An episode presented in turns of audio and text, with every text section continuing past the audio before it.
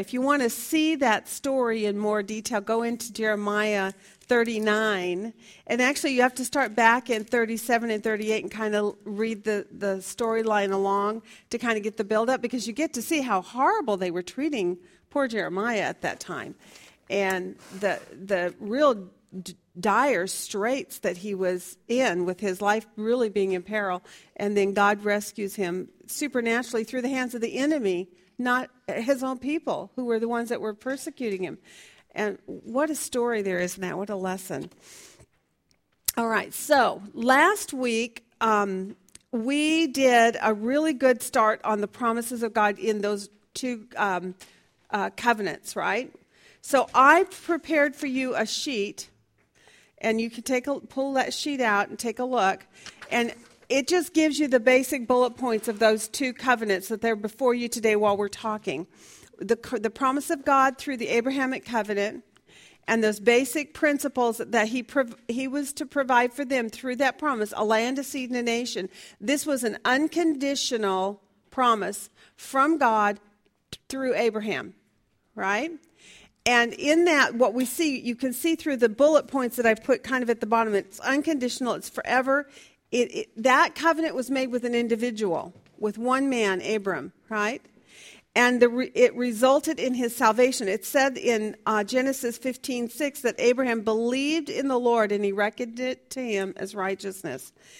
And this, therefore, is a covenant of grace, correct? So that was the Abrahamic covenant that initiated uh, this, this promise of a land, a seed, and a nation right? Then we go into the covenant of the law. Now, I, I kind of rephrased it a little bit this time. Instead of calling it the Mosaic covenant, I called it the covenant of the law of the land.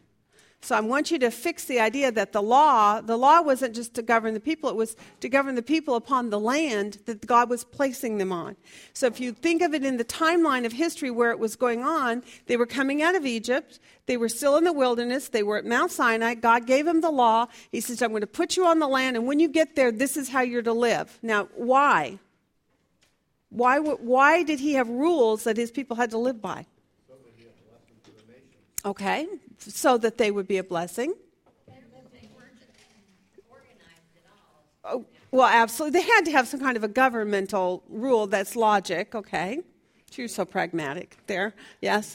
So it would show the, um, the coming of Christ? Yeah, okay. The, the idea that, that in this the, their pictures that they were given, they were given, and it does say that on the on this synopsis I gave you that it was a tutor to lead them to Christ. That was the, one of the purposes of the law. Right, because ultimately it was to do what? Glorify God. They were to be a light on a hill to the world around them. That was the whole reason God created that nation, was so that the world would come to know who God was through this designed people group, right? So, this is why it was so important that the picture not get broken. Okay? When God makes covenant, and He makes a covenant for the purpose of bringing Himself glory, so that the world will see who God is and, and come to Him, then when man messes up the picture, what happens?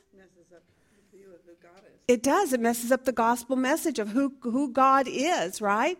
So, um, I just want to go one step further with us, uh, with that whole analogy there, and since we're all into analogies these days, you know, the, the picture of marriage is the same thing. We, and we've been talking about this in, a, in my, uh, a, my community group that I'm in with, with Lois and her husband Vaughn, who leads us so well.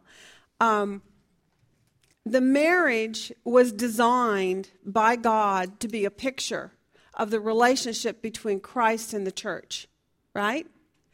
And when man messes up the picture by not being faithful and not li- living that marriage vow in purity and in holiness and in righteousness and in, and in a way which honors God, and I got to say it to the ladies who may not like this, but this is the truth. There's a chain of command in it because Christ is the head, so is your husband the head. Okay? And the purpose for that is not that he thwarted over you, but that there is a design picture in that that's the gospel message. And when you mess up the gospel message, you mess up the gospel. right? So here we have now with with um, what we've looked at so far are these two promises. This promise of the covenant of the law of the land was so that God would put a people upon the land. The first promise was the land that was promised to Abraham would be theirs. That's their first promise. The second one was that that nation then would become um, a nation upon the land. So that was part of that covenant of the law, that they would become a nation on the land, and through this administrative, as Susan brought up, the idea of a, of a concept of rules and governing and the way, a system, right, for them to live under, so that they would become that nation. And then with it came then the two, um, the two options, right? If you obey, then God would do what? Bless them as a nation. And if they did not obey, then God would curse. And in that curse, one of the ultimate curses would be that what would happen to them if they would not follow God's righteousness he would he would remove them off of the land. And so that's where we are in ezekiel. God is finally after all these years of them breaking and breaking and breaking and, and god calling to them and sending prophets and sending his word through all the all his various prophets. And there are many many as you know in the old testament. Think of all the prophets that, that there are one that we've spent a lot of time with is Jeremiah, along with Ezekiel, and the two of them being contemporaries and kind of overlapping each other in this time frame. But we see Jeremiah, even before Ezekiel, we saw Jeremiah telling them this is what's going to happen. And they did not like that message. And so when we when we were in chapter the chapter where he talked about them not even building up the breaches in the wall and not building the wall even higher, but rather whitewashing it and these false prophets were saying, "Don't worry about it. Oh, that's them." We're earlier in the te- in the in the account. He said, "Oh, well, well, we're in the pot. We're safe. Let those guys worry about building houses out there, but we're safe. We're not going anywhere, right?" And what did Ezekiel say to them? No, I'm going to judge you all the way to the border. You are going to be exiled. And certainly God did that because they had done what? Yeah, they broke the covenant of the law. This covenant of the law, which they, sta- they stood before Moses at the time, and they said, All that you have said, we will do. And as generation after generation passed, they, they became so vile that when we first, when we first started Ezekiel, do you remember uh, the, the vision of, of where um, God takes Ezekiel to the temple? What was going on at the temple? All kinds of ideas. It wasn't just like one little mistake or one little affront, was it? It was so blatant. It was at every gate, and it and it covered all of the uh, the various people groups of the Israelite people, the women, the the men, the leaders, right? All of them were involved in this kind of breaking of covenant. Now, how serious does God consider His covenants? They are so serious that in what we looked at last week with Genesis, what you see is when Abraham, or Abram, I should call him at that point, when God makes a covenant with Abram, he demonstrates to him the covenant process. And in doing that, he kills the animal, right? He's, he cuts an animal from head uh, all the way down the middle. There's been a small trench that would have been built, and the dead carcass is laid on each side. And Abraham is told to do these things. So he does this. And the blood then would, would go into the little uh, cravine, basically, that between where the blood would flow down. And then what, what did God do? He walked in between the pieces of flesh, indicating what? That number one, he would take he would take the punishment if the covenant was broken. First of all, does God ever break His word? No, His word is yes and amen always, right? But but in that, what we got what we got to learn when we did our covenant study was how serious covenant breaking would be, because in in actuality, what the person who, particularly if it was two men that were making a covenant with one another, they would walk between the the uh, the blood, and they would do it in a, the form of a figure eight, is what I have been told. This is, was their practice. And they would pass one another in that figure eight, walking through the blood. And then they would stand and they would each stand on each side of the blood. The blood then would be upon their feet and upon the, the hems of their garment. And they would pronounce their oaths to one another. And in doing that, what they were saying before God was, God, if I break my word, may you do to me as has been done to this animal. My life is in your hand. You have every right to take my life if I break this covenant. Okay, so that's how serious covenant is. So here we have Israel. They have broken and broken, blatantly broken, all the way to the very temple itself. So that where we saw then is in, that passage in Ezekiel that the glory of God, the Shekinah glory, left the temple, right? Left the city, and then left them for their their sieges. Correct? Okay, so that kind of gives us that back backdrop. Now, with Jeremiah, what we what we have seen um, in my little lineup that I've given to you is I just wanted you to see where he's talking about in Jeremiah 31 that we looked at this week, where he, where we are in the timeline of things when he gives this prophetic statement. So I just did it in a way that you could really clearly see it, and I didn't want us to have to do it in class; it would take too long.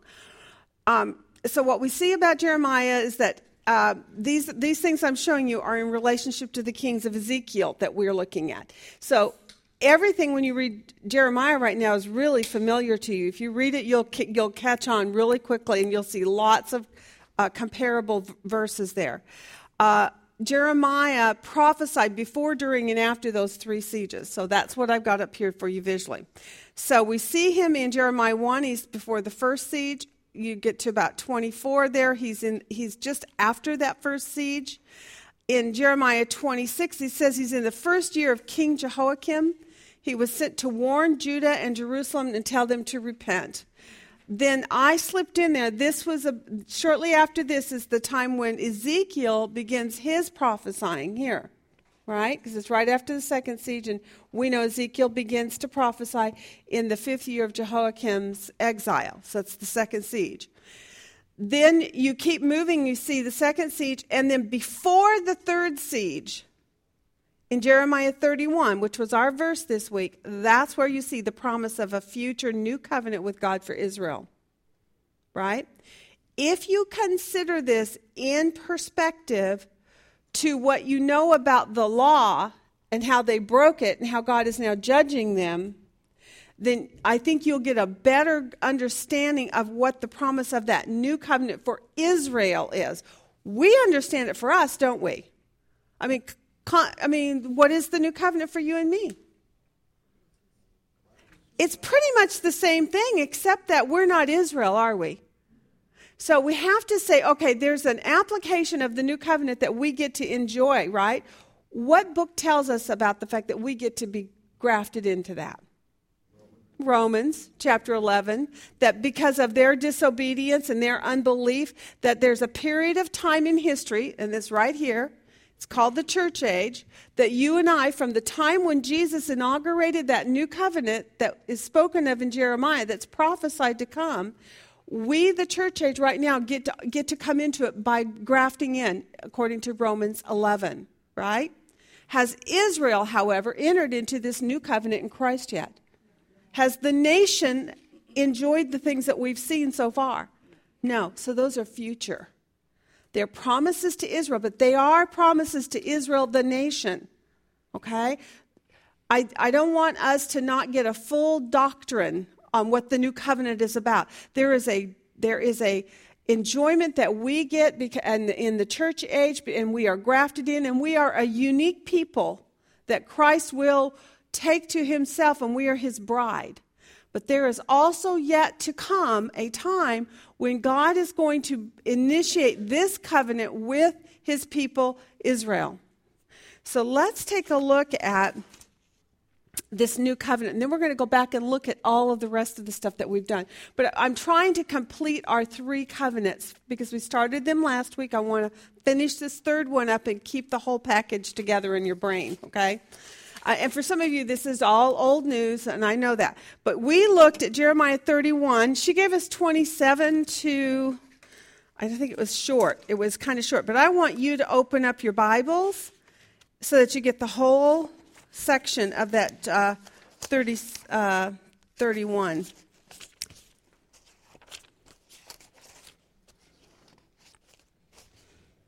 Okay, it's 31. She only gave us 27 to 29 to look at. Because why?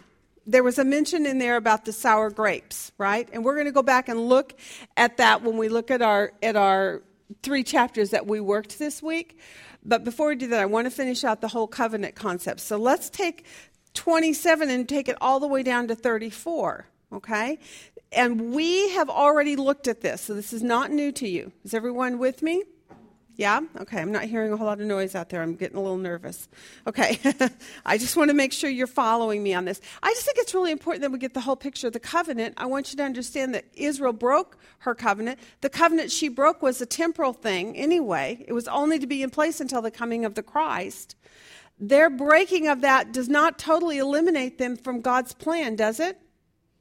When God made a promise with Abraham initial, initially saying that he would have a, a land, a seed, and a nation, and that it would be forever, what does he mean by that?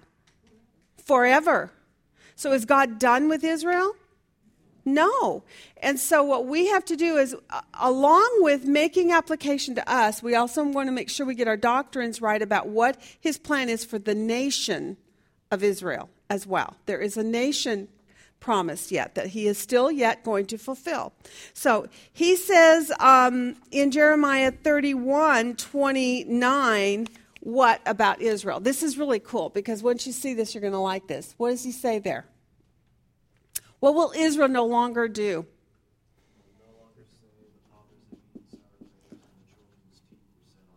Okay, so no longer say, and I'm going to shorten it sour grapes right? Now, what does it mean by no longer will he say sour grapes? Do you, has, did anybody kind of work that whole thing through to really get the full understanding of what, he, what they were saying there then?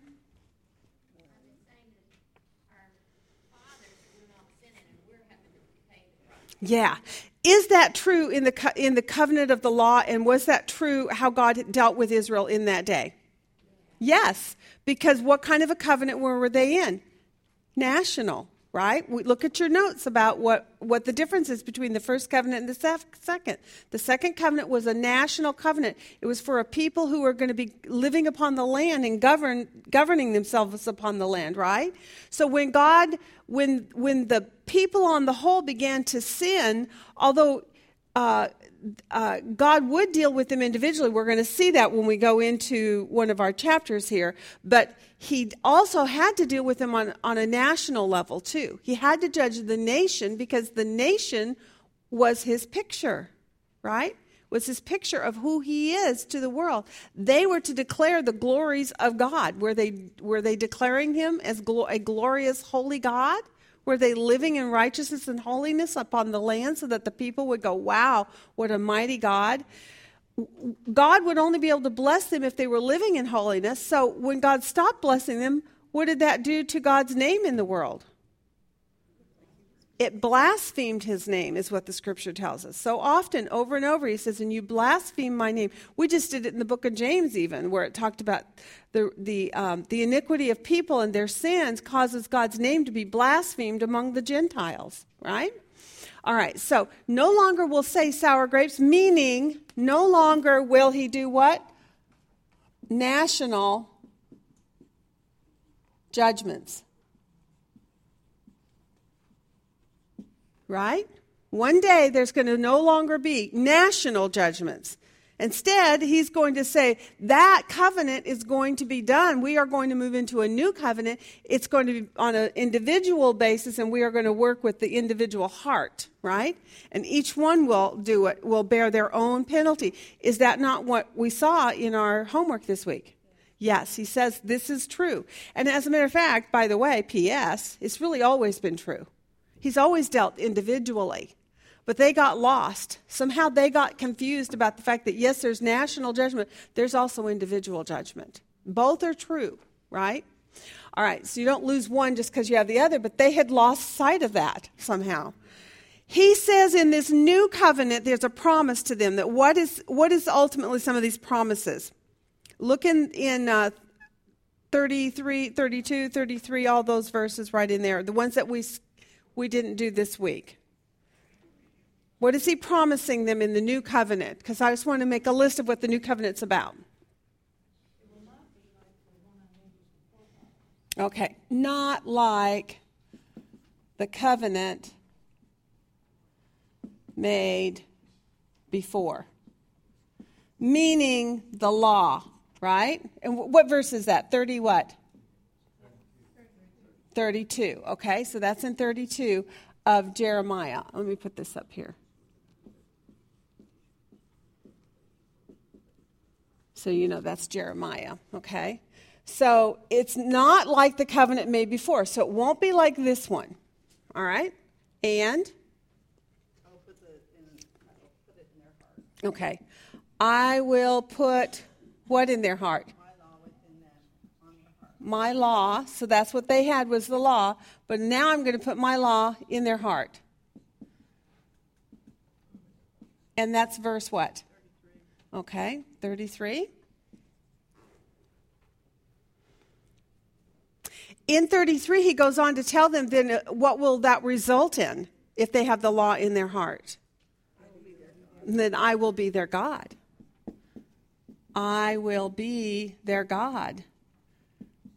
Now, this is interesting because he's saying this at this time in history when these sieges are taking place, when Babylon is coming in and taking over them and exiling them for their sin, I just think the perspective, when you really lay these together, it really helps develop it. I will be their God. Was he being their God right here? Were they allowing him to be their God? No, he was exiling them because of all the idolatry that was going on, right? All of the all of the sinning and the abominations. He says, I will be their God and they will be my people.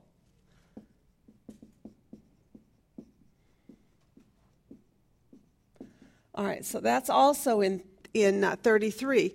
So I will make that new covenant. A, um, I'm going to write on here new covenant. All right, not like the covenant that they had before. So now I want to take you uh, for the purpose of cross referencing. Um, into two New Testament places. I want us to go into Hebrews. And I know most of you know these things, so this is all just review, but that this is really good for putting it all together when we're looking at it here for this Ezekiel study. I think it helps us develop it better. Let's go to Hebrews 8, uh, verse, let's see, it's in verse 13. And he says about a new covenant. He, again, in Hebrews, is speaking about the new covenant. And he's training up in the book of Hebrews the Jews at that time in history who were at this point in history, right? And he is writing to the church and he's explaining them how the new covenant now has come and therefore what has happened to the old. And what does he say in 813?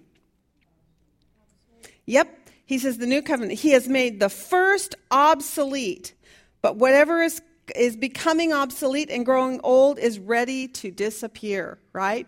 So he's talking that this was written before the temple had actually fallen, fallen in 70 AD, but it was after the inauguration of the new covenant. Jesus had died, he had risen, right? And the church was being established. And so he was training them up. Look, what, what was is about to become obsolete. It is going to be gone.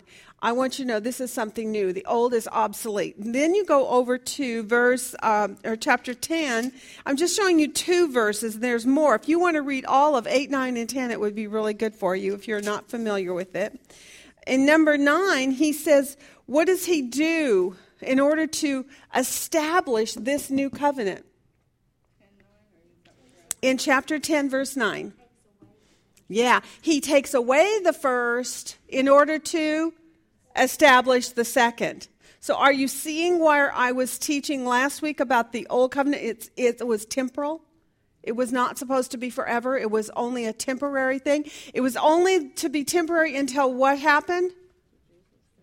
Until the seed should come. So we looked at several verses last week. So look, look at your uh, review notes there where it says uh, in Galatians 3 19 and 25. Do you see it on your notes right there? The very bottom one. It's in place until what should happen? The she, the seed should come. And who is the seed according to Galatians 3:16? Jesus Christ. And who was the seed initially promised to? Well, yes, yeah, so you're right, all the way back to Eve. But in the first covenant was promised to Abraham, right? I will I am promising you a land, a seed, and a nation. That seed is Christ, right? And the law was only in place until the seed should come. What Jeremiah is showing us here then is he's saying, look, in one day I'm going to make a new covenant. When that seed comes, this one here, this is going to become obsolete. It's going to be done away with right? And he says it's only there. And the reason for the law is to make sin known to us. That's the purpose. It was that's what its purpose was even for the Hebrew nation when they were living upon the land. They needed to understand how, what holiness was. And the best way to know that was to understand the laws of God. So God gave them law. And he and he said also of it of the, the system itself, it was a tutor to lead them to Christ because everything within the temple worship system pointed to the Christ the sacrifices, the light, the bread on the, the table, the single door entrance into. I mean, all these symbolic things were there as pictures, right?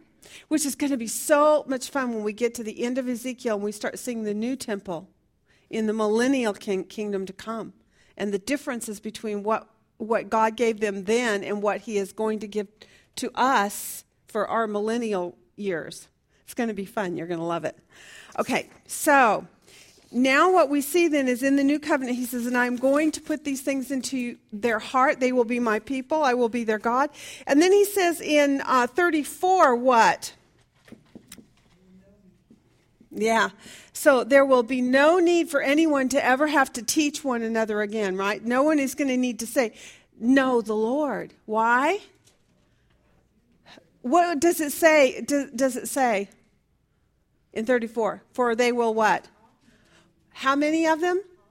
All will know me. Now, this is significant, for they will all, there will be no need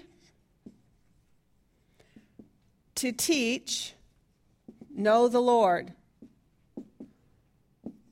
You're not going to need to be taught that. He says, For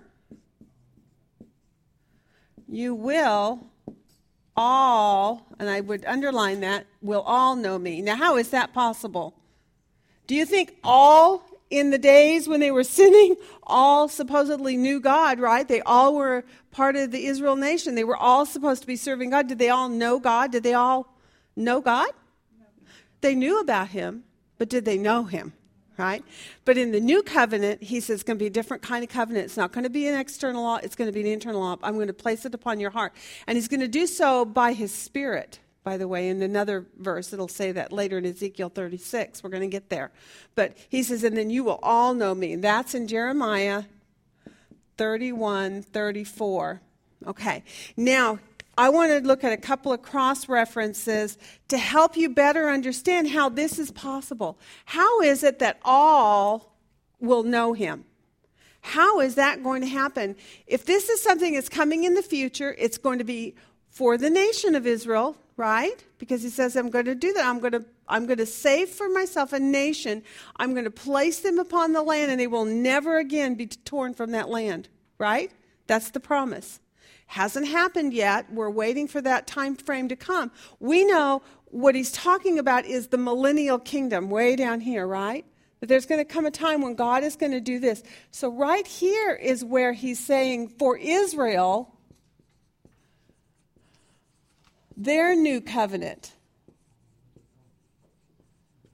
as a nation, right?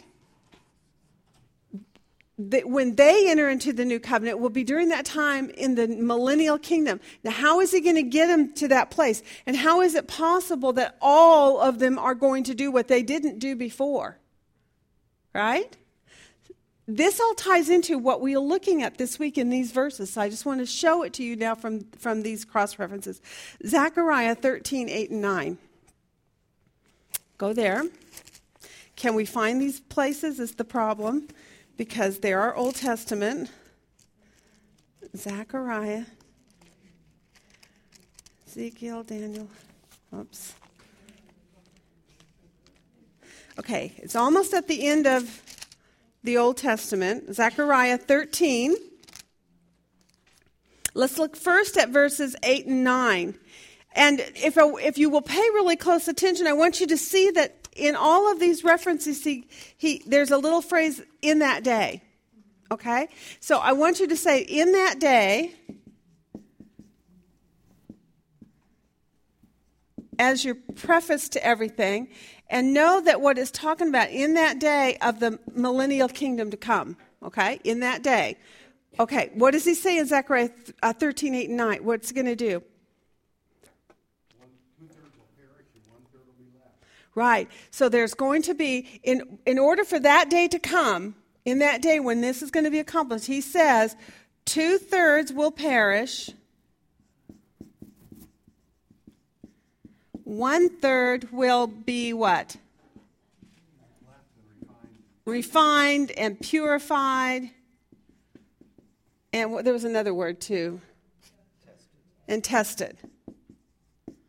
Interesting. Okay, so that's in Zechariah 13, verse uh, 8 and 9. Okay? So we know that there's going to be something that's going to happen before they, they're able to be in that day established upon their their new kingdom to totally be his people, which they weren't before. And he says, in order to get there in Zechariah, he says two thirds are going to perish, but one third will be refined, purified, and tested, right? All right, then let's go to Zechariah 12, 11 through 14, and let's see how do they get to that place of purification? Read 11 through 14.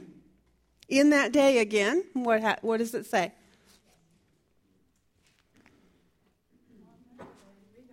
Yeah, those those uh, four, three or four verses through 14, 11 to 14.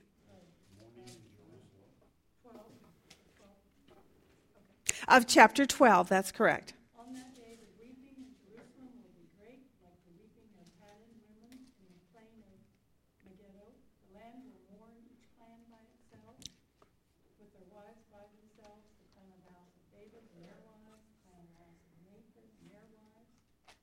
That's correct. Keep going.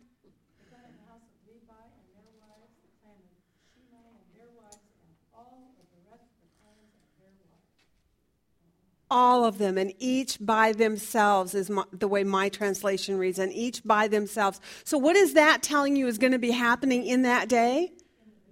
There's going to be individual mourning. Now, what do you think that's talking about? What is the idea of mourning? loss. There's going to be the, ret- the tribulation events are going to be having taken place. But what do you think they're going to mourn? Because what is the end result of it then in Zechariah 13 1? And on that day, what's going to happen? A fountain will be opened for the house of David and for the inhabitants of Jerusalem for sin and for impurity. Now, so what was the mourning about? their sin and their impurities. They were repenting. There is your individuals repenting in that day. So, first it says then that each individual will, each by that themselves,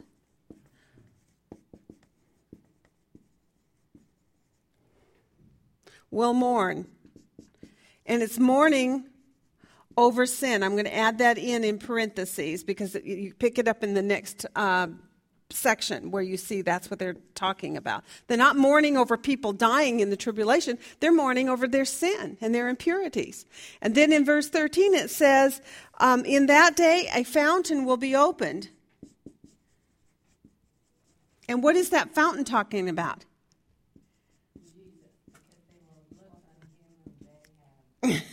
That's right. A fountain will be open uh, for the house of David. Now, see, there's your national covenant. Who's it for?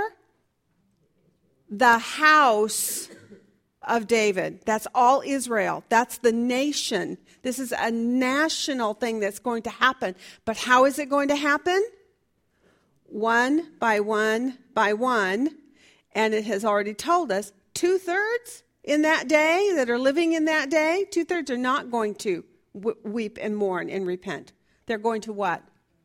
Die. One third will make it through that time right here we call the tribulation. They will make it through that tribulation. They will be refined and purified. And they will mourn over their sin and they will look to Jesus, and a fountain will be poured out upon them in that day. And in that way, all Israel will be saved. But who is the all?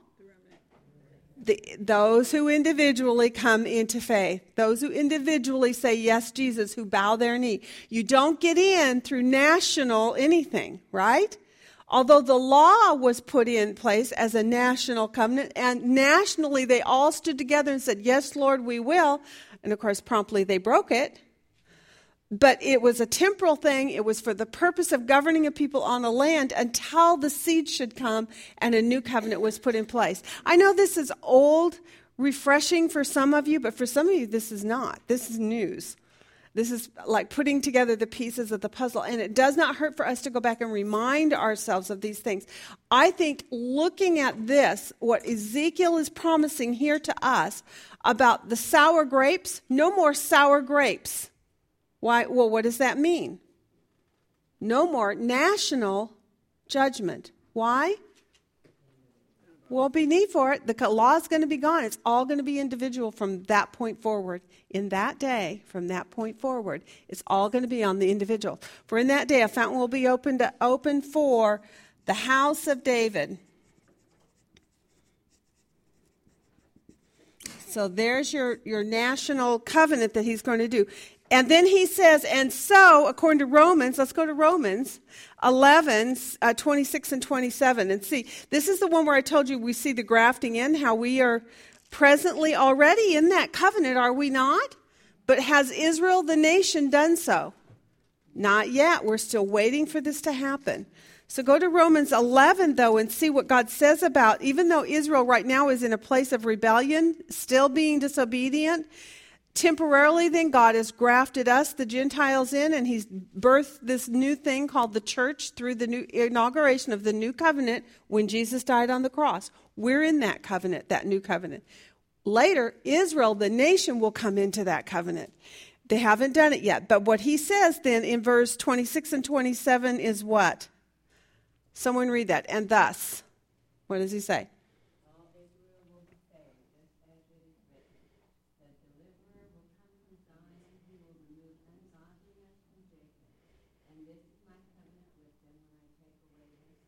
Wow. I love even the next one. From the standpoint of the gospel, they are enemies for your sake. But from the standpoint of God's choice, they are beloved for the sake of the fathers. For the gifts and the calling of God are irrevocable. Isn't that exciting to see the sour grapes no more? Does that sour grapes make better sense now? The idea of sour grapes. So that when we go in there and start looking at the sour grapes, I wanted to settle that part first in your mind because then we aren't distracted with that. We can go on and look at all the points that he's making in there to them as a people. In that day, a fountain will be opened up for the house of, of David. So this is Zechariah 13.1. And then the last one is in Romans where he says, all Israel will be saved. But they'll only be saved if they individually first repent and come to Him. And if they don't, they will be, in that day, they will be killed. They will die for, because they would not repent. All right, so that takes care of our full pa- package of the old the covenants the abrahamic covenant the covenant of the law and the, co- the new covenant does everyone have a pretty good flow of thought now on that and i think I think it, for me personally, it's just really helpful to go back and lay those out side by side with one another every now and then to remind myself of the distinctions of them and the purposes of them and how God's fulfilled at the Abrahamic covenant when Jesus came and then inaugurated then that new covenant that he promised through the through uh, Jeremiah and Ezekiel and others. Okay, all right. Now, okay, so now we are ready if there aren't any questions, are there any questions at this point about sour grapes and about that new covenant? So, what does sour grapes mean? No more national judgment. People, God is going to stop judging nations. He's going to start judging what? The individual. Okay. But actually, he's always judged the individual, hasn't he? Yes, Raquel.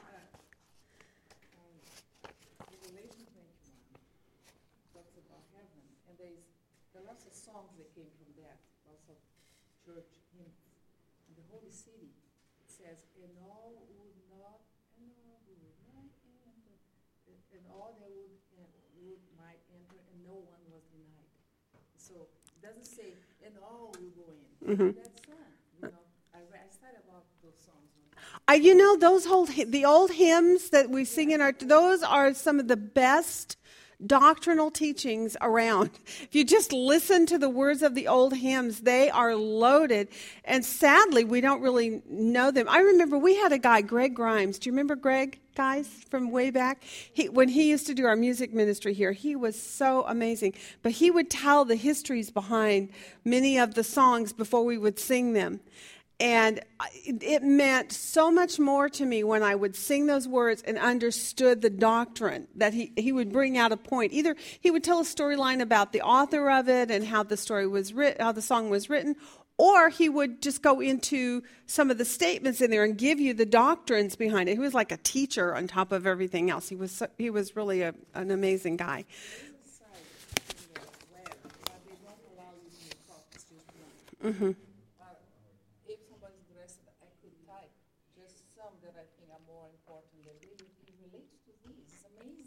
Well, do do that, and then send it to Lois, and she'll send it out mass media to everybody, if you can. I mean, I don't want to put a burden on you because I want you to get your homework done. I don't want you to do extra stuff and then get stuck. But just make sure. But if you have time and you want to, uh, Lois was saying was talking um, with Carol earlier about that list I mentioned last week that Carol has of the kings, and we're going to see if we can't figure out a way to legally get a copy of that and get it out to everybody. We want to make sure we don't plagiarize, but we, we would like to see everybody have that list of the of those kings. I have, and if, if Carol's does not pan out, I have a book of lists. I'll bet there's a list in there, and that book is written for for copyright freedom. It's it's a really good book. So just so you know that. Okay, so now then, now it's time for us to go into each of our um, chapters. We're going to start in Ezekiel 17. And in there, we have all kinds of really good stuff going on. 17, let's start by just talking about our keywords. Keywords are always a great way to start because it gives you your foundation to build off of. Keywords help you to focus on the author's intended purpose, not your, what your good warm fuzzies lead you to. Okay? So, what were keywords in chapter 17? There's always the people. There are the people that are mentioned. Oh, the eagles. Yes, there. Oh, I'm sorry. I thought you said people. Eagles. Yes, the eagles. okay, so let's put eagle up here. And that's the imagery. Right? It's the imagery that's given to us there. Did you like my little eagle on your piece of paper, on your chart that I gave you? Okay. Yeah. The eagle, and as a matter of fact, there's, there's, there are eagles. There's two of them. One, a great eagle, and another great eagle, right? So there's two of them. Oh, thank you so much. You did good. Covenant. After all the talk of covenant, how could you miss it, right? okay, very, very good. So just let's just jump right to it, Craig. What is the conclusion? It's about covenant, is it not? Okay, how many times did you see in there the word covenant and, any, and things that are related to covenant, the idea of the breaking of oaths and so forth that, that are mentioned in here? That at the end of it, it's like, okay, it's about the covenant, it's about the oath. And uh, ultimately, what I thought was really interesting is who is this covenant between? We did our cross references, right, into what was it, Second Kings, right? Um, we looked at Second Chronicles and Jeremiah 37, and what was the other one? There was another one. I think those were the two, I guess. Those are the ones we looked at. Jeremiah 27. Okay, so when you looked at those two kings, who were those two kings? Babylon and Egypt. Okay, so how, maybe we ought to back up a sec. How did you see this book break down, this chapter break down? Is there a good segment and division in this that, that gives you a, a way to look at it that's. It really breaks into two parts, doesn't it? Yeah, chapter, or, uh, first ten and then eleven through Yes. Okay, so 1 through 10 is what? Imagery. And then uh, 11 to 24 is? Interpretation. That's exactly right. So if you want to mark your paper in that way so that you see it, that verses 1 to 10 of chapter 17 is your imagery. And it's the imagery of two great eagles. So it's imagery. Then starting in 11, verse 11, all the way to the end, then, is the interpretation of it. So, what I did, let me show you how I handled mine, just so you get some ad- additional training here. I made a chart like this, two columns. Don't you love it? I have my little imageries put in there, to my pictures of my eagles, so I could see the two different eagles. Um, uh, there's talk, later it's going to talk about a great cedar, right? But in here, what I did is I put my parable and the riddle right here, and then I put my interpretation next to it. And they laid side by side in my column that way. It just makes it so much easier when you're observing in order to make your comparisons of what was said and then what, what the interpretation is talking about. Okay? All right, hopefully that's helpful to you a little bit. All right, so. Pardon? sure, I can send it to you now that we're done. Yes, I can do that. Don't let me forget, okay? All right. So, all right. So we have then the the imagery and then the interpretation. So verses 1 through 6, let's break down the paragraphs, the titles here, the outline of it. 1 through 6 is what? How did you title that? A great eagle. A great eagle. And then we got 7 through 9, or no, 7 through 10. Another great eagle. Those were tough titles. Hard to come to, huh? Well, eventually, yes, it, we will. You're right, because but it really isn't in the first part of it. It doesn't come until uh, the vine part doesn't get mentioned until um, the interpretation. The, Yeah, it's mentioned in, uh, chapter, or in verse six. Yeah, spreading okay, yeah, you're right. You're right. You're right. No, you're right. You're absolutely right. Okay, since you bring it up, you tell me the interpretation then. Who is this eagle? Who are these eagles? The first eagle is told to us right away, right? In the first uh, part of the interpretation in verse 11. Who is that first great eagle? Babylon. Oh, And, in, and we know Babylon's king to be Nebuchadnezzar. So you can write Nebuchadnezzar in there. Okay?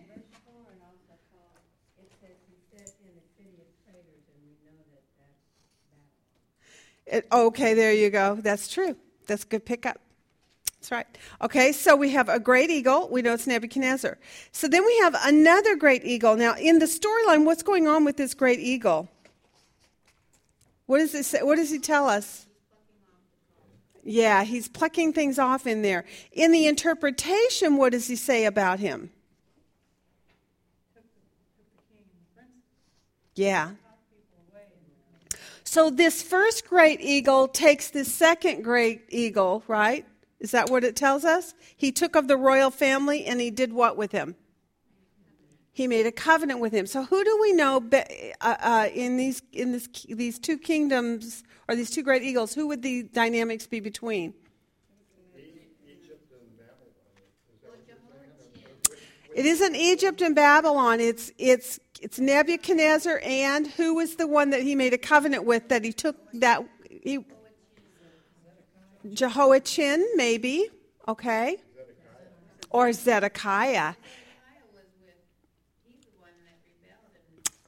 Is that what it's talking about here? Yeah. Yeah. So it really looks to me like I put Zedekiah, but you know what? Jeho- if even if even if you put Jehoiachin, and, Jehoiachin for the Nebuchadnezzar, um, because that's who he took in the, he took, that's who So you're saying that the first one, the great eagle, is Jehoiachin? No, no, I'm saying the great eagle is Babylon. Okay, good. He took all the Daniel, Shadrach, Meshach, Jehoiakim. That would have been Ezekiel and the rest, right? And that would been Jehoiachin. Okay. But did Jehoiachin did Jehoiachin break a covenant with him? Zedekiah did. Zedekiah is the vine. Uh, the first great eagle is, is uh, Nebuchadnezzar. The second great e- eagle is Egypt. Zedekiah was established by, uh, by Babylon, by Nebuchadnezzar, but he rebelled and went to Egypt for help. Right, And, and so about. he started going in a different direction, so what came about then is, is that, you know, just all fell apart and Nebuchadnezzar finished off. Wow. Saying in verse five, that seed that he planted, that was Nebuchadnezzar planting Zedekiah Yeah, to, right. to keep the remnant in Israel. That was, Wow, I didn't get any of that. Okay, so uh, you know what? Maybe we'd be better off to just say it was a king and it was a king, because I I I, I, can, I did a lot of research on this, and those were not the interpretations I got at all. So I don't want to mess us up because what I do know, this is what I do know. It's about the end time. It's the king as Nebuchadnezzar is named, and it's another king. Um, and, and it says right here, he took one of the royal family. I am assuming that is the other the other great eagle that he took, right? And he and he made a covenant with him, putting him under oath, and he also took away the mighty of the land of Israel. That would would have been Zedekiah during the days of Zedekiah, and took everyone away. Uh, that he might be in subjection, not exalting himself, but keeping his covenant that it might continue. But he rebelled against him, sending envoys to Egypt, that he might give him horses and many troops. Now that would be Jehoiakim. That's Zedekiah. That's what I meant. That's Zedekiah. He will succeed. He who does such things will he escape. And can he indeed break the covenant and escape? So we know Zedekiah broke covenant. So that's why I put him in there as that. Well, Katie, on our, we have a whole chart of, of, um, prophets and the rulers Yep, brought up from Ezekiel. It goes to Zedekiah. That's right. It does. And it leads to them. So maybe we could even, if in order to be fair, we could put any of the names of those kings in there, all three of the names of those kings in there. Ultimately, it was Zedekiah, though, that breaks this covenant at the end. Okay? So my interpretation is ultimately to the conclusion of that eagle imagery, he took him to Zedekiah, who broke covenant. Okay. Is that yes? Okay, but that well, and I know, I know. It doesn't really matter except because what really the emphasis here is on what subject? What is our major subject? Covenant. And it's about doing what? Breaking covenant, right? So, uh, w- so whether you think that eagle is Zedekiah or whether you think it's Egypt or whether you, it doesn't, I don't guess that part really matters. Sadly, I know there's a, there is an actual interpretation. Kay Arthur and her curriculum says it's Zedekiah. Okay, that's where I ended up landing. I went into commentaries and commentaries and commentaries, and they all went a gazillion different directions, so that uh, nobody agrees. Okay, they all look at it from a slightly different skew. Okay, so what you have to know is, as an in, as an inductive student, what is our goal? to get the major point, right? To get the inf- that's why we say, well, tell me what is the major point. I know we all want the exact interpretation on everything, but sometimes we don't always get it, do we? Do we? Sometimes we don't. Does Katie know it all? No, I don't. I'm telling you I don't.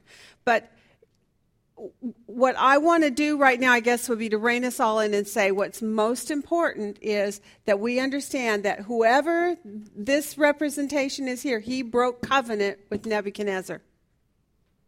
Okay? So this great eagle, who took the first one, the great eagle, he took one of the royal family and made a covenant with him. I made him the second great eagle because they're both great eagles. Why are they both great eagles? What was the imagery there? They're kings, they're rulers. Okay? So it was a ruler and a ruler. And in this case, obviously, the one ruler had made the other his ruler under him. It was, and we know Zedekiah is the, the, the uncle to Nebuchadnezzar, actually. Actually, he's the uh, uncle to Jehoiachin, according to. uh, The uncle? Side of our, uh, if you go to, um, He's the uncle. Okay, go ahead. Say it. in, uh, Second Kings twenty-four, Yeah. in the, uh, there's a, uh, twenty-four seventeen. Okay, read it. Babylon made his uncle Mattaniah. Yeah, his uncle. If you go over to the side there, in the, in the footnote, it says, i.e. Jehoiachin's uncle. Jehoiachin Oh, I thought it was Nebuchadnezzar's uncle. is a Hebrew name, not a, Well, I was wondering about that. That confused me, but I just took it for what it said that it was saying that it was Nebuchadnezzar's uncle. uh, Nebuchadnezzar doing this with Jehoiachin, and then. I get it. They threw the other. That's where the twist was. Okay, good. Well, that's good clarification. I'm glad to hear that. So, so, Jeho- so Zedekiah actually is Hebrew. Yes.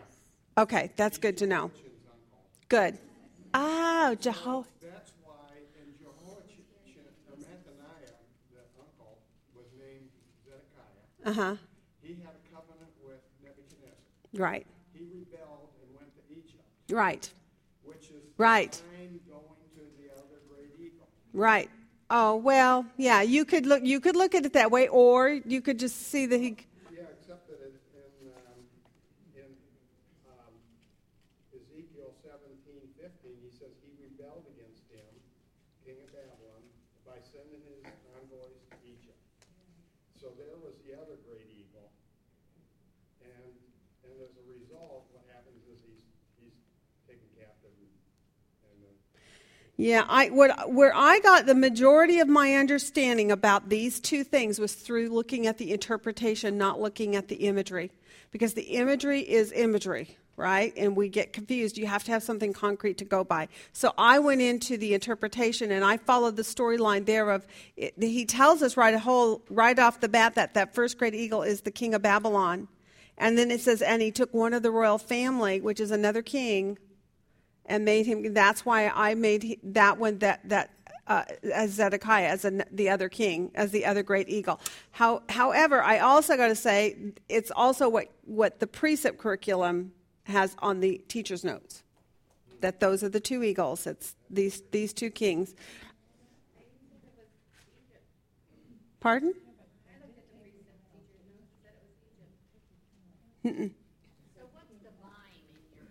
Pardon? what's the imagery of the vine in your? Okay, in mine, the vine is Israel. Israel the nation. Okay? Because in the end he says about the about the grapevine, he says he does what with the grapevine? Let me see, where does it say? Uh, I will take a sprig from the lofty top of the cedar and set it out. I will pluck up the topmost of its young twigs, a tender one, and I will plant it on a high and lofty mountain. On the high mountain of Israel I will plant it, that it may be bring forth uh, uh, boughs and bear fruit and become a stately cedar. There's my stately cedar. And the birds of every kind will nest under it. So who is that? Speaking up? the little the sprig that becomes a stately cedar. That is a messianic promise there. Okay, we all agree on one thing. Aren't we glad? Okay, so, uh, you know, I thought I had this all figured out, but obviously I need to go back and relook at it and see if I can refigure this all out because maybe I have not figured this out so well. I took the lead on what precept said because I didn't I- I, I went right to the interpretation. That's where I hung my hat. I said, okay, it's talking about two, two eagles. Then the two that are mentioned here is the Babylonian king and then the king who's under him. And what happens? He breaks a covenant.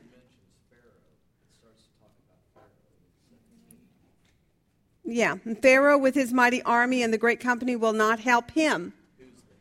Him is Zedekiah. Right, so that would be the vine looking towards the other. Okay, there you go. So you took it the way I did. No, no, well, I mean, I think the first eagle is Babylon, the second eagle is Egypt. See, and I think, okay, well, But I don't know how the vine can, can be the eagle and. The vine, The vine's the not vine the is eagle. always, e- is always Israel, and they're weak. Yes. Time Zedekiah, is- he, that's just the weak from even remnant, and that's why he has to go to that other great eagle, Egypt, to help him out. Wow. Okay. Then, and then it says, because then it says, you know, this other great, great eagle, and the vine bends its roots towards him, sends out its branches down there, but it, in verse nine, it says, will it thrive? No, he's gonna pull it up, cut its roots off. Okay. Okay. Okay. I'm going to I'm going to say I know nothing. I know nothing because I don't I don't I did not get my interpretation in that way. But I do know that in conclusion we still come to the correct interpretation. I hope. Right? Even if we disagree on the imageries of the items within the imagery, right, of who each one is actually representing and what it's representing, I do like what you what you did say about the vine being always imagery through Israel. That is really true, and it's one of the reasons why earlier he said he had the wood of the vine and it was burned on both ends. Remember, and what good is it? It's good just to go back into the fire and where it will be totally consumed. And so we're talking about Israel, and Israel has always talked about that grapevine. So that that could definitely be a good one to reevaluate. And I have known it, uh, precepts to be in error on things on occasion. So we'll see. I'll go back and look at it. Okay. So now, what do we see in 11 through 22 then about that statement there? What what has happened? What does this king do? This royal family person? He's broken the covenant. Okay. So we know that that is who? Zedekiah and he breaks his covenant. Now, I think this is really cool. When it says he breaks his covenant, what does God say about that?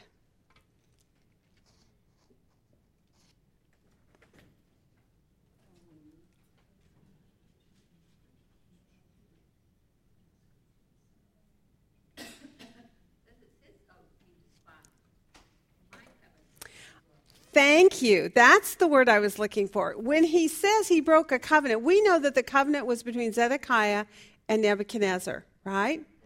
And when Zedekiah broke it, God says, You broke my covenant. Isn't that interesting? Why would God just say it in that way? Why would God call it my covenant as opposed to y- y'all's covenant? Where does, where does co- covenant initiate from? Whose idea is covenant? Who, so who possesses the concept and the, and the principles of covenant? I think that's why he's saying it that way. He's saying, look, you broke my covenant. This is my my law. This is my principle of truth.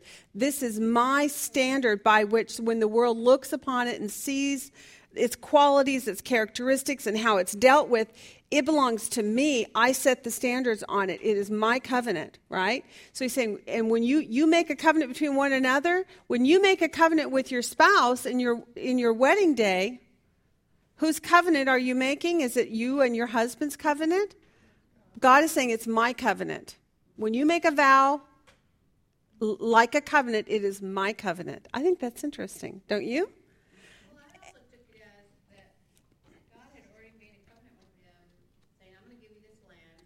Right. I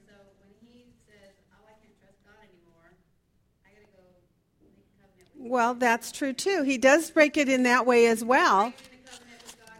Right, exactly. That's true in that way as well. We know that here what he did is he broke this covenant and went down to Egypt to get help. And that's what the implication here about breaking the covenant is. And yet God still says, You broke my covenant. And partly it has to do with what, with what Jeremiah had done already, right? What had Jeremiah told them about uh, events that were to come? What he. Down to Egypt, just stay right where you are. Yeah. He says, You're going to go into Egypt. You're going to go into captivity for 70 years. Plant, plant your vineyards there, build your houses there, settle in. He said, By the way, I will bless the nation where you are staying until I bring you back to the land if you will submit to me in this, right? If you will submit to my discipline and recognize it as my discipline, then I will bless not only you, but the land that you're in. I think that's very interesting. Uh, HJ and I watched a, a, little bit of a movie. I got to see about this much of it, but it was the, the movie Daniel on uh, Roku last night. It was really cool. And in there, there was, there was exactly this thing going on where he was talking about for 70 years they would go down. He started quoting to um, um, Cyrus the, the prophecy of Jeremiah that for 70 years they would be in their captivity and then they would come out. Then he quoted to him the, the covenant or the uh, promise through Isaiah that Cyrus would set them free, and he was named by name. It was such a great little TV show. It was such a good one. If you got Roku, you should go and watch that one. You'll understand everything as it goes unfolds because we're, we're in the midst of it right now, studying it. So, Netflix. Oh, yeah, it is. That's where I'm watching it. Net, that's what we did. with Netflix. Okay, 11 to 22 then says Zedekiah breaks his covenant. All right. Now, what do we have then in 23 to 24? Because of what God, how God views this, what does God say? What is your What is your title for those few verses there? What will the Lord do? Yeah, okay, there's a promise, the messianic promise in there as well, correct? And in relationship to the covenant issue, which is our major subject there, what's going on in that verse? What does he say he's going to do?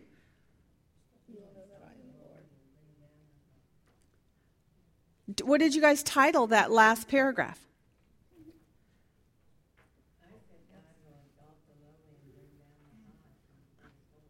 Okay. He provides for the remnant. Okay.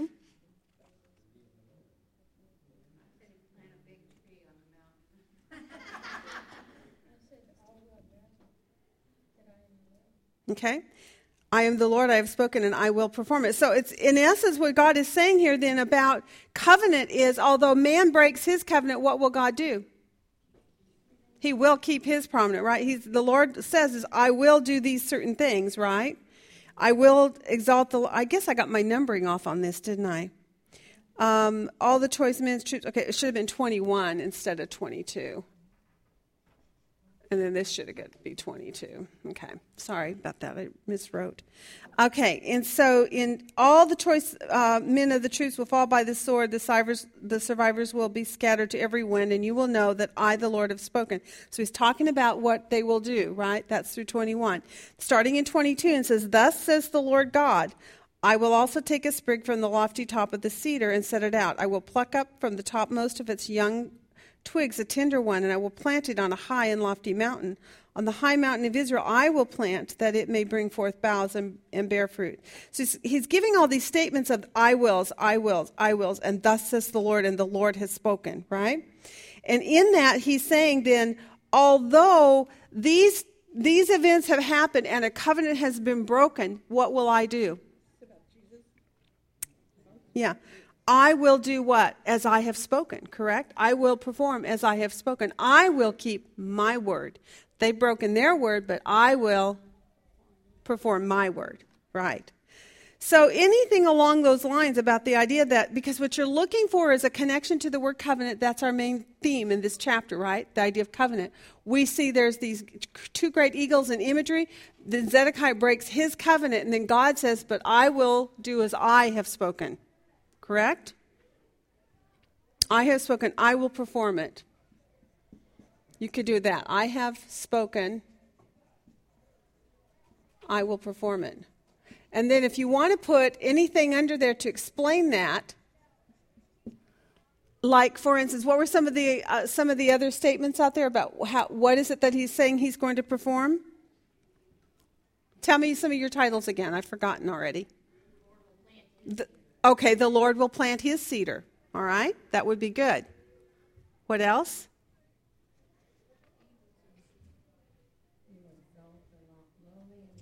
I love that one. He will exalt the lowly and he will dry up the green tree. What does that verse make you think of? It was another study we did where God puts down and brings up. Daniel. Daniel. Yeah, he says about the kings. The kings, he says, I, I, I set up kingdoms and I put down kingdoms, right? Here he's saying it for about the trees. He says, I will bring up the high tree and exalt the low tree and, and uh, the dry the, dry up the green tree and make the dry tree flourish. So he says, I will do the opposite. I put up and I put down. And even if it's dried up. In the book of Ezekiel, later we're going to talk about something called dry bones, right? what is he going to do with dry bones? He's going to raise them up and put what on them? Flesh, right? It's talking about the repopulating of the land. So, what looks like it's dead, God can do what? Bring it up. And ultimately, in conclusion, he says about all that he has said, what, uh, whatever it is that your mind goes to in the idea of putting up and putting down, he says, What, what about it? I have spoken and I will perform it. So, so in the in the picture here then of chapter 17 about covenant making. Man makes a covenant and he breaks it, but God says, I have spoken, I will perform it. Right? All right. Okay. Well, that was a tough one. I'm, I'm ready to move on somewhere else. Let's, let's go to 18 and see if I can do any worse. uh, we'll see. Pardon? Oh, chapter title. I almost hate to give it to you. Let's see. Let's see here. Let's see what I've got. see, even I can mess things up good, you guys. 16, 17. Okay, so what have you got for titles on 17, girls and boys?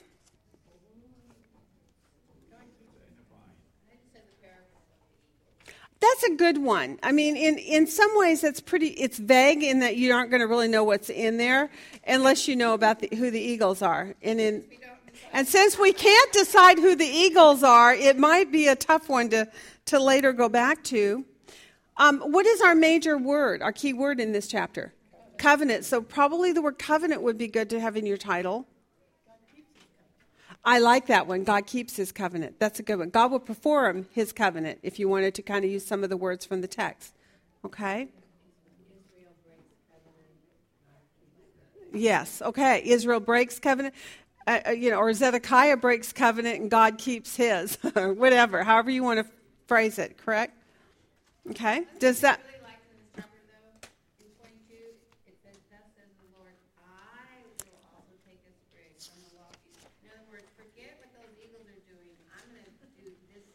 That's exactly right. Here's what they do, and this is. Yes. Right. That's exactly. So you you actually came to where I just was saying exactly is the point. Even if we don't know exactly for sure who that other eagle is, and we aren't in, in, in agreement for sure on all the imagery relationships, we know it's talking about kings. We know it's talking about covenant and the breaking of covenant. And in conclusion, God says, "Well, you you break." You no, not only that, but you tear down and you and you pluck up and you destroy, right? And you dry up he says, But I am going to plant and I'm going to make something thrive, and I perform what I say. Yes. Uh, Jeremiah 27 throws a little light on this, this whole thing, too. And I'm going to pick out a few verses here, but I think it'd be worth going back into. Okay.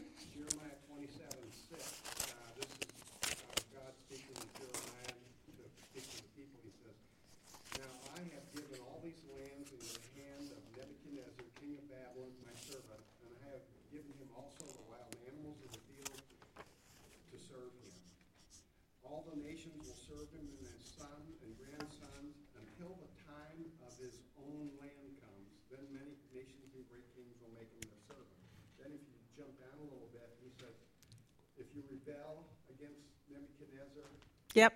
you're going to have sword, famine, and pestilence. Yep. Uh, but the nation which will bring its neck under the yoke of the king of Babylon will serve him.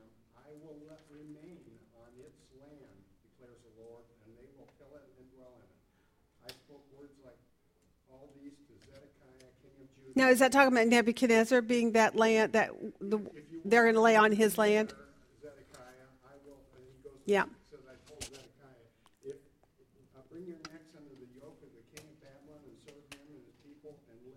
Okay. So Good. He's saying, hey, you get to, you know, I'm going to put you under the rule of Babylon, but if you don't, if you serve him and don't rebel, then you'll be good. You'll be able to stay on your land. That's exactly right. And then, so And then they didn't. But of course, then we know he went to Egypt, And he broke his covenant. broke his covenant, That's right. that's when he was put Good.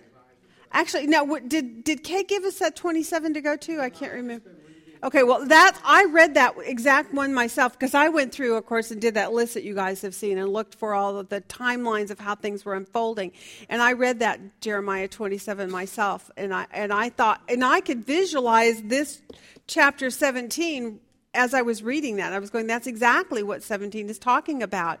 About him going in, Nebuchadnezzar making a covenant, putting Zedekiah in there as the king, and then th- that king breaking his covenant, and therefore, Yeah, the, and, and we, I think we see that throughout. The part I missed earlier until having just read that, you know, recently, was, you know, he's, he'll leave you on the land in Judah. If- yeah, yeah.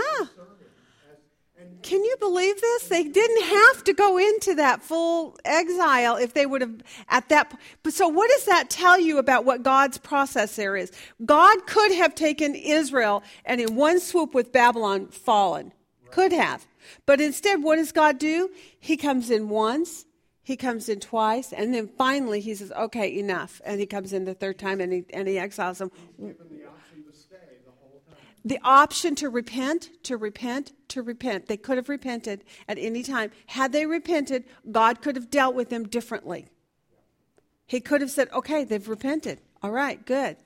We can we can sustain them on the land then because as long as they will do what? Honor me, bring me glory, if they will live righteously as they're supposed to, then I can leave them on the land, right?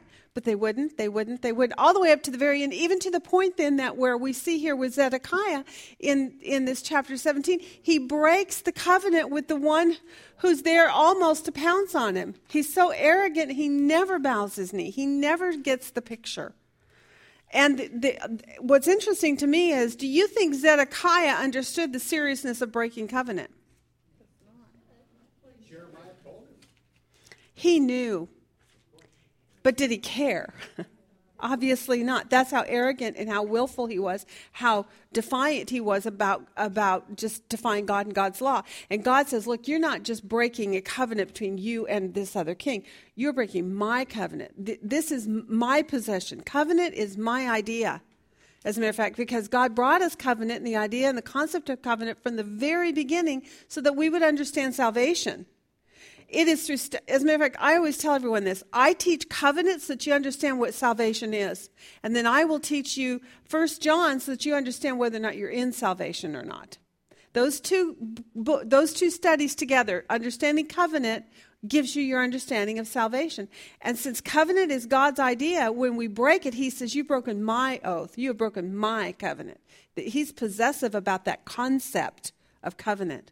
Yeah. When Zedekiah saw Assyria remove the ten tribes of Israel, so he's seen God's judgment on the people. Mm-hmm. And, and he, he knows why, because they, they disobeyed God and they broke covenant.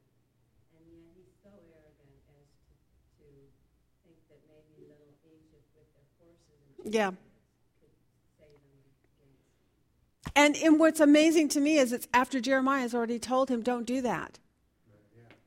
Jeremiah's already said, don't do that. If you do that, you're going to be in big trouble. But if you'll just submit to God, if you'll just repent, God will, you know, allow you to stay. Yep. Yep. Yep.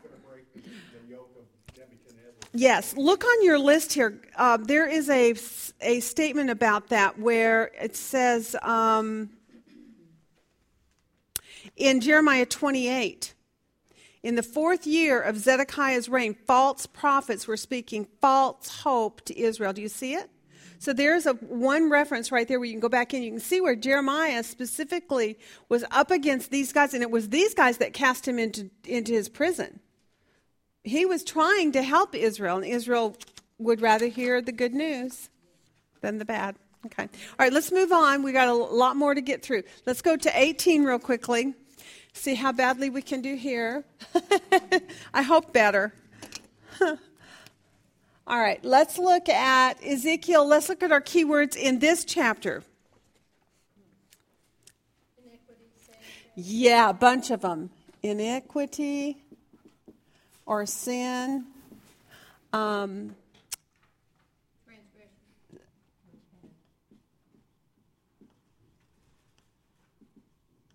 okay, so in essence, all about sin up there. And regarding sin, what else? Repent. The word repent was very big. Repent or turn, right? And then the contrast to that would be righteous. Okay. Oh, yeah. Then there was live and die. How many did contrasts? Let's look at some contrasts in this one. Live and die was the first one.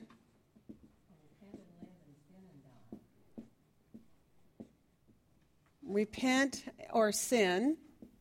Okay. Live and die. Righteous and wicked.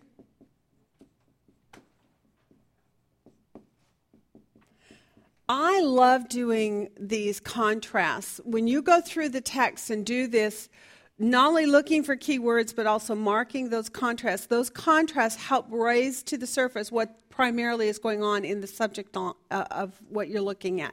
It helps you to weed away from a lot of the distractive either imageries or the distractive storylines that are added into it.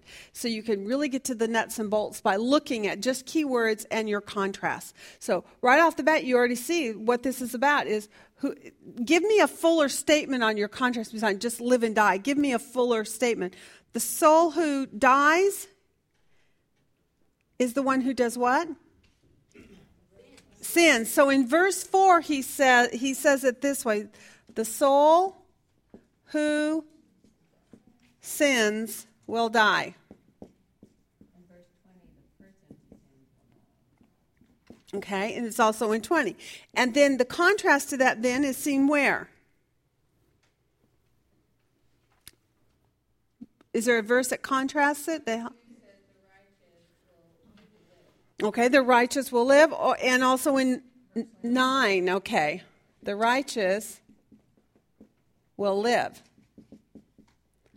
So th- at least there's one right there. In verse 4 and verse 9, the soul who sins will die, the righteous will live. Okay, so you see that. There, it, were there any other contrasts that you saw besides the idea of living and dying? There's the good, good son and bad son, or good dad, bad dad kind of thing. Contrast. Okay, where, tell me the verse where you're at. Being righteous and those who are being. Which verses are you in? This is the, like from ten to through thirteen, he talks about sinners. Oh, oh, oh, yeah. Okay, that's more of a progressive thought. But yes, you're right about that. It talks about the man who lives and then he's got a violent sin and what will happen to him. So we'll cover that in just a second because we're going to look at our at our titles here in a minute. Another contrast is my ways and your ways. That's the one I was hoping you guys would look for. He says in in there, he says, "You say, right? Uh, my ways are what? Are not right." And then he says about his own th- self, he says, "But my ways are what? Are right, right? Is my way not right? Is it not your ways that are not right? That's right. My ways, your ways, not right. Not right. You say my ways not right, but your ways are not right. Whoops. Wrong right. yes. Okay, hold on. I'll get this. Okay, that's in 25.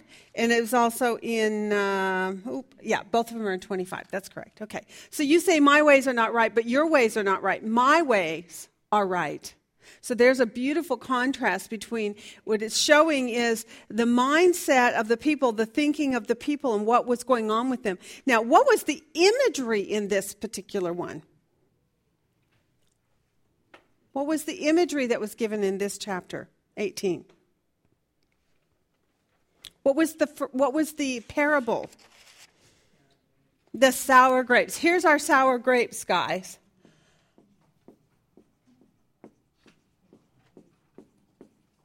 Okay? So we have got sour grapes. All right?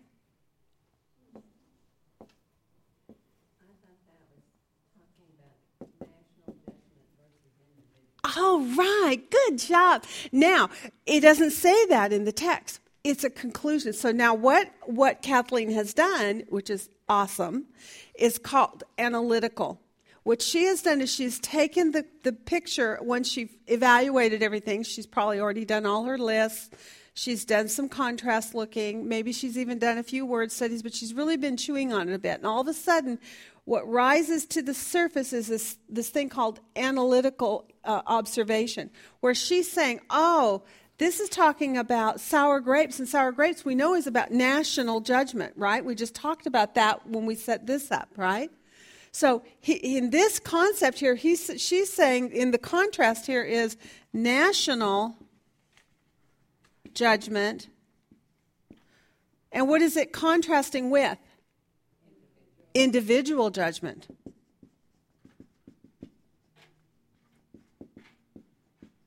And that's just a concept. It's not, it's not a stated point.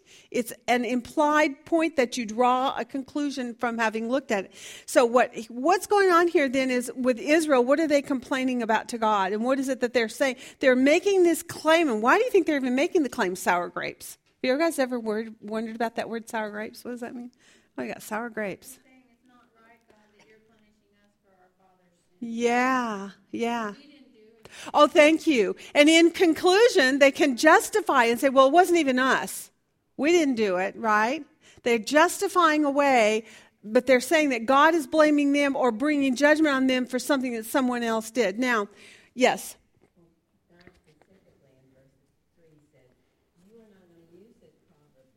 Yes. Very good. I love that because so he says, "As I live," declares the Lord. Now, did you all mark those primary statements like, we talked about? Uh, then the word of the Lord came to me, saying, "That was one of your key things. You have to open. That's in verse one. Verse three, "As I live," declares the Lord. And then in verse four, he says, "And behold." Right? So those are like ultimate statements that you really kind of need to highlight as you're going along. Then later on, when you go into verse 30 and 32, there are two conclusion statements that say, therefore. Did you notice those? If you note the therefores, then you're going to probably get the bigger picture of everything right off the bat. So, what does the therefore in 30 say? Uh huh.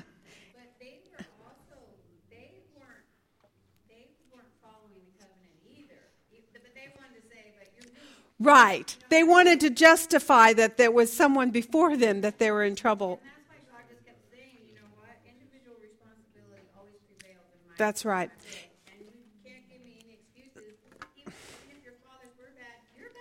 That's exactly right. So, do you tell me, you guys, th- t- think about this for a sec.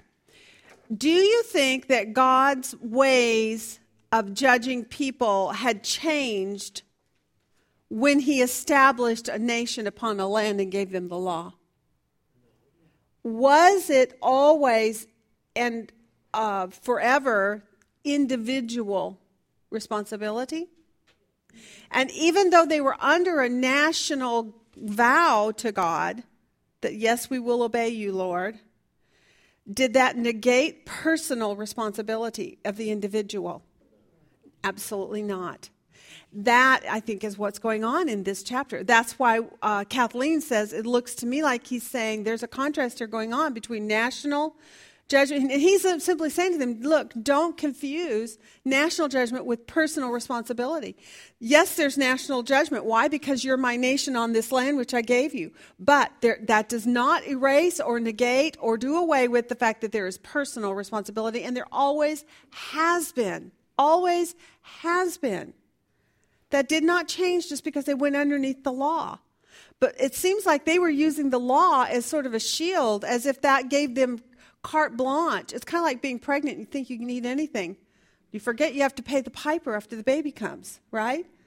I mean, us pregnant women would know that. I'm not a pregnant woman, but I mean, when I was pregnant, I ate anything. If it didn't run fast enough, I ate it, you know? So you eventually you have to pay these people were under this covenant and they thought we can get away with anything because we're under a national blessing.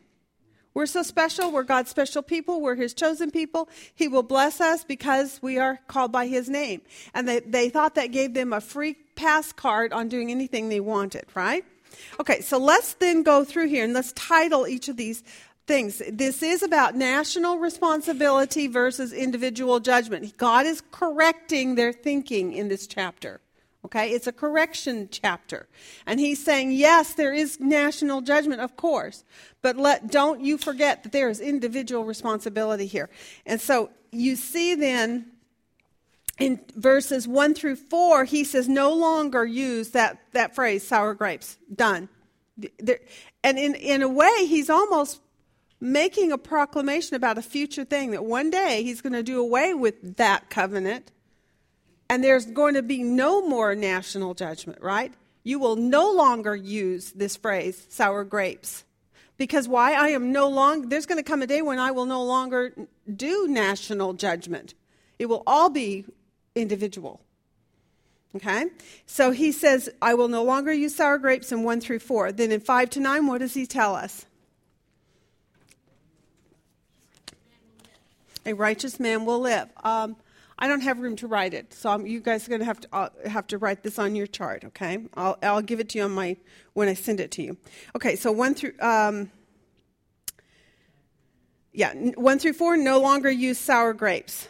No, five to nine. A righteous man what will live. So that he goes back and forth. He says, "But if a righteous man practices righteousness." Now, Kay asked you to do a list on what were some qualities of a righteous man, right? Did you do your list on that? Yeah, you can almost use it as a negative to the abominations. One who doesn't do this abomination and that one. So one who does not eat at the mountain, does not lift his eyes to the idol, does not uh, defile his neighbor's wife, etc. That's the righteous person. Isn't it interesting that yeah, it, I, I, I think it's really interesting too that as we've read through Ezekiel up to this point, every point here that he says the righteous man does not do all these things, these are the very things that Ezekiel has pointed out that they were all doing, right? So exactly, he nails them. And not only that, but by the way, and P.S., these are really all qualities of the law, the written law that Israel lived by. These were things they understood that they were supposed to be complying with. So they weren't news, they weren't a new a new insight. These are things that they understood. Okay, so a righteous man will live. And in 10 to 13, what? A violent son will die. Now, is there an, a, a, practical application to this kind of insight at this point for you and I? What is it, Kathy? Um, okay. Becky? Yeah very. I like that. You don't get grandfathered in. That's exactly right. You don't get born into the household of faith, right? You get you, you have to make it personal. So a righteous man will live, but if that righteous man has a son and the son is violent, what happens to the violent son? He will die. Then in 14 to 18, he takes it to the next step. Okay, but if you have a violent son, if you have a, in other words, if you have an unbelieving son, and he and then he has a child, and that child is righteous, what? He will live. Now, when it comes to sour grapes, the idea of sour grapes that they were talking about earlier, what is he saying here? You don't get judged based on what your forefather did, right? Any more than you get you don't get the blessing you also don't get the cursing. You individually are responsible. So he says the son of a violent man if he's righteous he will live. Okay. 19 and 20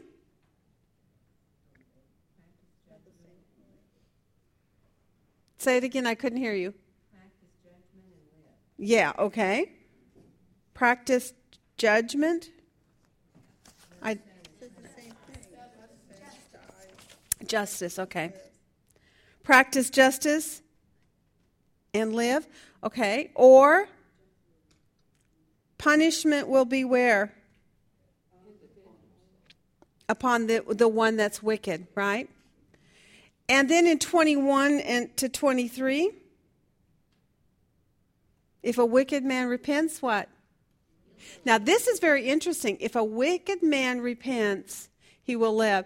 Now, how long does a wicked man have to make that kind of repentant? Until he draws his last breath, he has opportunity to repent. When I was watching that Daniel movie last night with Nebuchadnezzar, and Nebuchadnezzar, he had been quite wicked. And he was a quite ruthless man. If you go back into history and read the history books on him, he was pretty harsh. I mean, he did some really vile, mean things, all in the name of war and all in the name of conquering, but still, he was pretty ruthless. And yet, what happens to him in the storyline of Daniel? He lifts his eyes to heaven and proclaims that God is most high. He makes edicts in the land that people are to honor the God of Daniel, right? He, he himself bows his knee and God heals him of his diseased mind at that time, right? But then this is interesting. Go to verse 24. Now, I marked it off as a separate title because I felt that it really qualified to have its own statement. What is the opposite? If the wicked man repents, he lives, but what else? If a righteous man turns to sin, he will die. Now, this is interesting. Did you notice the word practice in this sec- section here, starting in verse 19 down to 22? Did you see the word practice, practice, practice? Did anybody mark it? In verse 19, it says, When the Son has practiced justice and righteousness and has observed all my statutes and done them, he surely shall live. Why? He's practiced them. Okay? What is the implication there of someone who practices something? Ongoing, habitual. It's the pattern of his life, right? We see this in First John where it says, "The one who sins shall, shall uh, surely die," right? Or the um, oh, I've forgotten exactly the phrase, but in there it's exactly the same thing. First John chapter two, it teaches that the one who habitually sins will die, right? So here it's saying the same thing. The one who habitually practices righteousness is the one who is righteous. But he says, but if the wicked man turns from his wicked sins um, and practices righteousness, then he will live. Now, the opposite is true in verse 24. If a righteous man turns to sin, what? He will die. What do we know about Solomon? He did not finish well. The last word written in the scripture says, and he did evil in the eyes of the Lord. And he built Asherah poles, and he had shrines on every hill, and he married all these foreign women. He did he broke everything that God told him not to do. And he did evil in the eyes of the Lord. So this was a man who started out well, right? But how did he end? He turned to wickedness, didn't he? I know. Well, it's just because it just goes to show you God can use anyone, right? So if a righteous man turns to sin, he will die. I think that's important in 24. 25 to 32, then, therefore, what does God say? I love the therefores. Therefore, God is going to judge each one individually, right? But what does he say in the second, therefore? Repent, Repent and live. Wow. There's a there, therefore in verse 30. See? And then the second one's in 32. Okay, good. Okay. Repent and live. So, what are you going to title the book on this chapter on the whole then? What is the major emphasis about?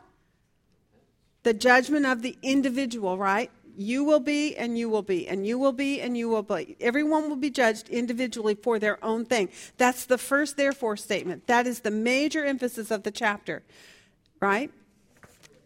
Okay, so title it uh, anything along those lines about the individual judgment of each man. Pardon? Out of verse 30? Yes, that's what I did. Or 32.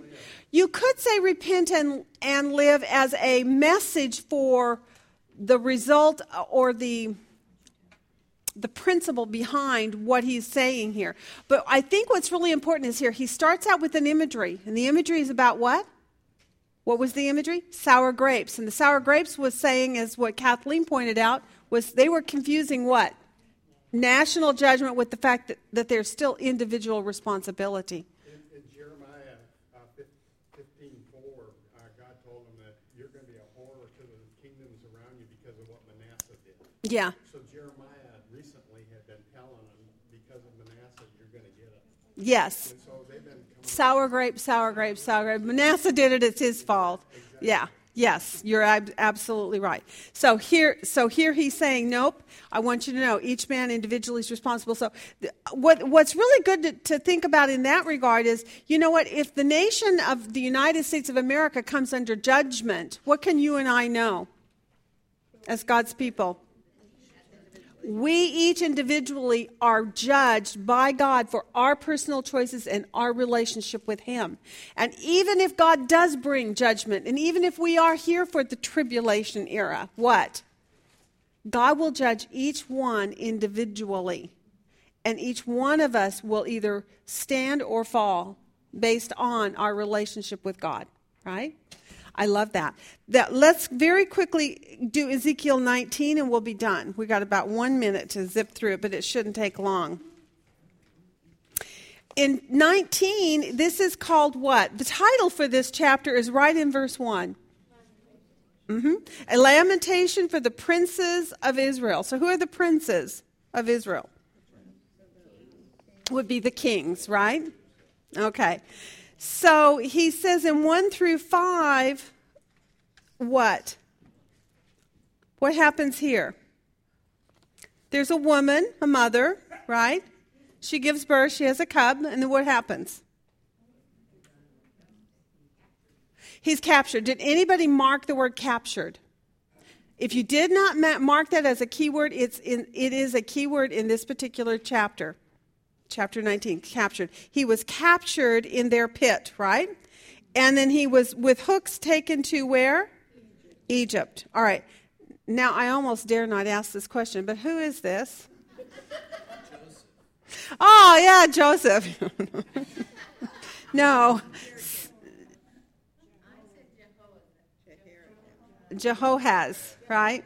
Jehoahaz in 2 Kings 23. Now, what Kay pointed out to me was, I thought was very interesting. Um, then uh, Jehoahaz is in, in those first verses, he's taken captive. We know that there's another king, Jehoiachin, right? He reigned only three months. Then there's Jehoiakim,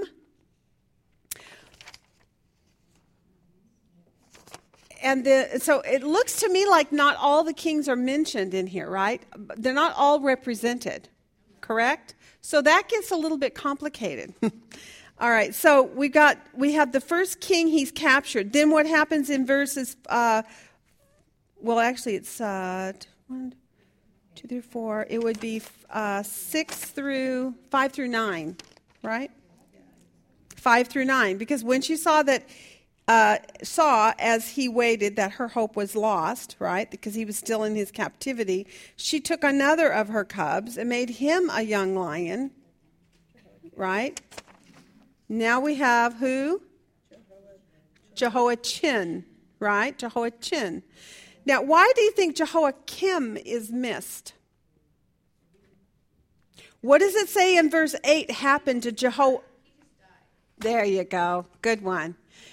Jehoiakim dies. He does not actually go into his captivity, he dies. Jehoiachin is the one who is captured. Okay? So that's got to be the clue, and that's what caught my eye on the idea of captured was the fact that the, the one that was that seems to not be listed in here was the was the one that died. So it says in verse 8 again and he was what?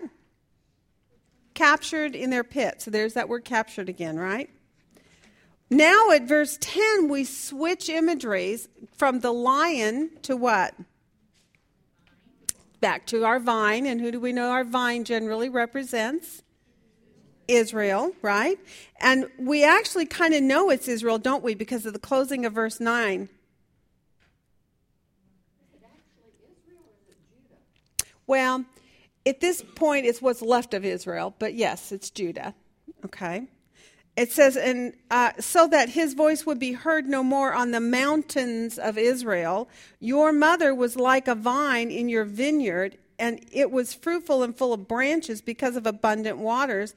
And it had strong branches fit for scepters of rulers. So it talks about this foundation, which would be the kingdom, having rulers, and it was strong. It was a kingdom that was strong, and it had rulers in it, right? But what happens to this vine in verse 12? Plucked up in fury, right? Cast down to the ground, and the east wind dried up its fruit. Its strong branch was torn off so that it withered, and the fire consumed it. What does that make you think of that we've already looked at in Ezekiel? The wood, the wood, and the wood of the vine, which is burned. Remember? So here we see it being plucked up and burned again. Okay, so in this, what we have then is a lamentation for who? These rulers, right? And they call them in the opening the princes of Israel. So it's really is, is as simple as it lays itself out to be. It's about rulers who are captured and they're lamenting for them. Ultimately, the last lamentation part here is for who itself? The bigger picture, which is the nation, right? Which is the vine that's represented. So it mentions a ruler, and then it mentions another ruler. They're both captured. Then the last one is the vine, which is plucked up. And that plucked up vine ends up where? In a wilderness, right? And therefore, he concludes this is a lamentation and has become a lamentation. Who defined the word lamentation? Who looked that word up? Anybody? What is a lamentation? Lamenting. You know, what does it mean? It's a woe of sorts, yes. And it's generally a song of mourning. Okay? A lamentation is a song of mourning. So, this is a song of mourning for those who have been captured and for the fact that Israel has been plucked up and thrown into the wilderness, which means it's in its captivity. It's a regret and it's a sadness because the kings have been ripped up and the kingdom itself has been ripped up and has been taken into Babylon. So it's a, it's a song that they sing in lamentation for these kings. Very. Yeah. Yeah. Even if you don't, yeah, even if you don't identify the actual kings, which you may or may not, Kay, Kay took us and gave us some scriptures to try to line things up as much as we could. But more importantly is simply your understanding that Israel had these baby cubs that were that are depi- they're, they're kings or rulers that are depicted as cubs. And these cubs become rulers, and these rulers then are captured and thrown into the pit. And then the next one is captured and thrown into the pit. And then in the end, the vine itself is ripped up and thrown into the wilderness. And it's all about their captivity and capture and being exiled.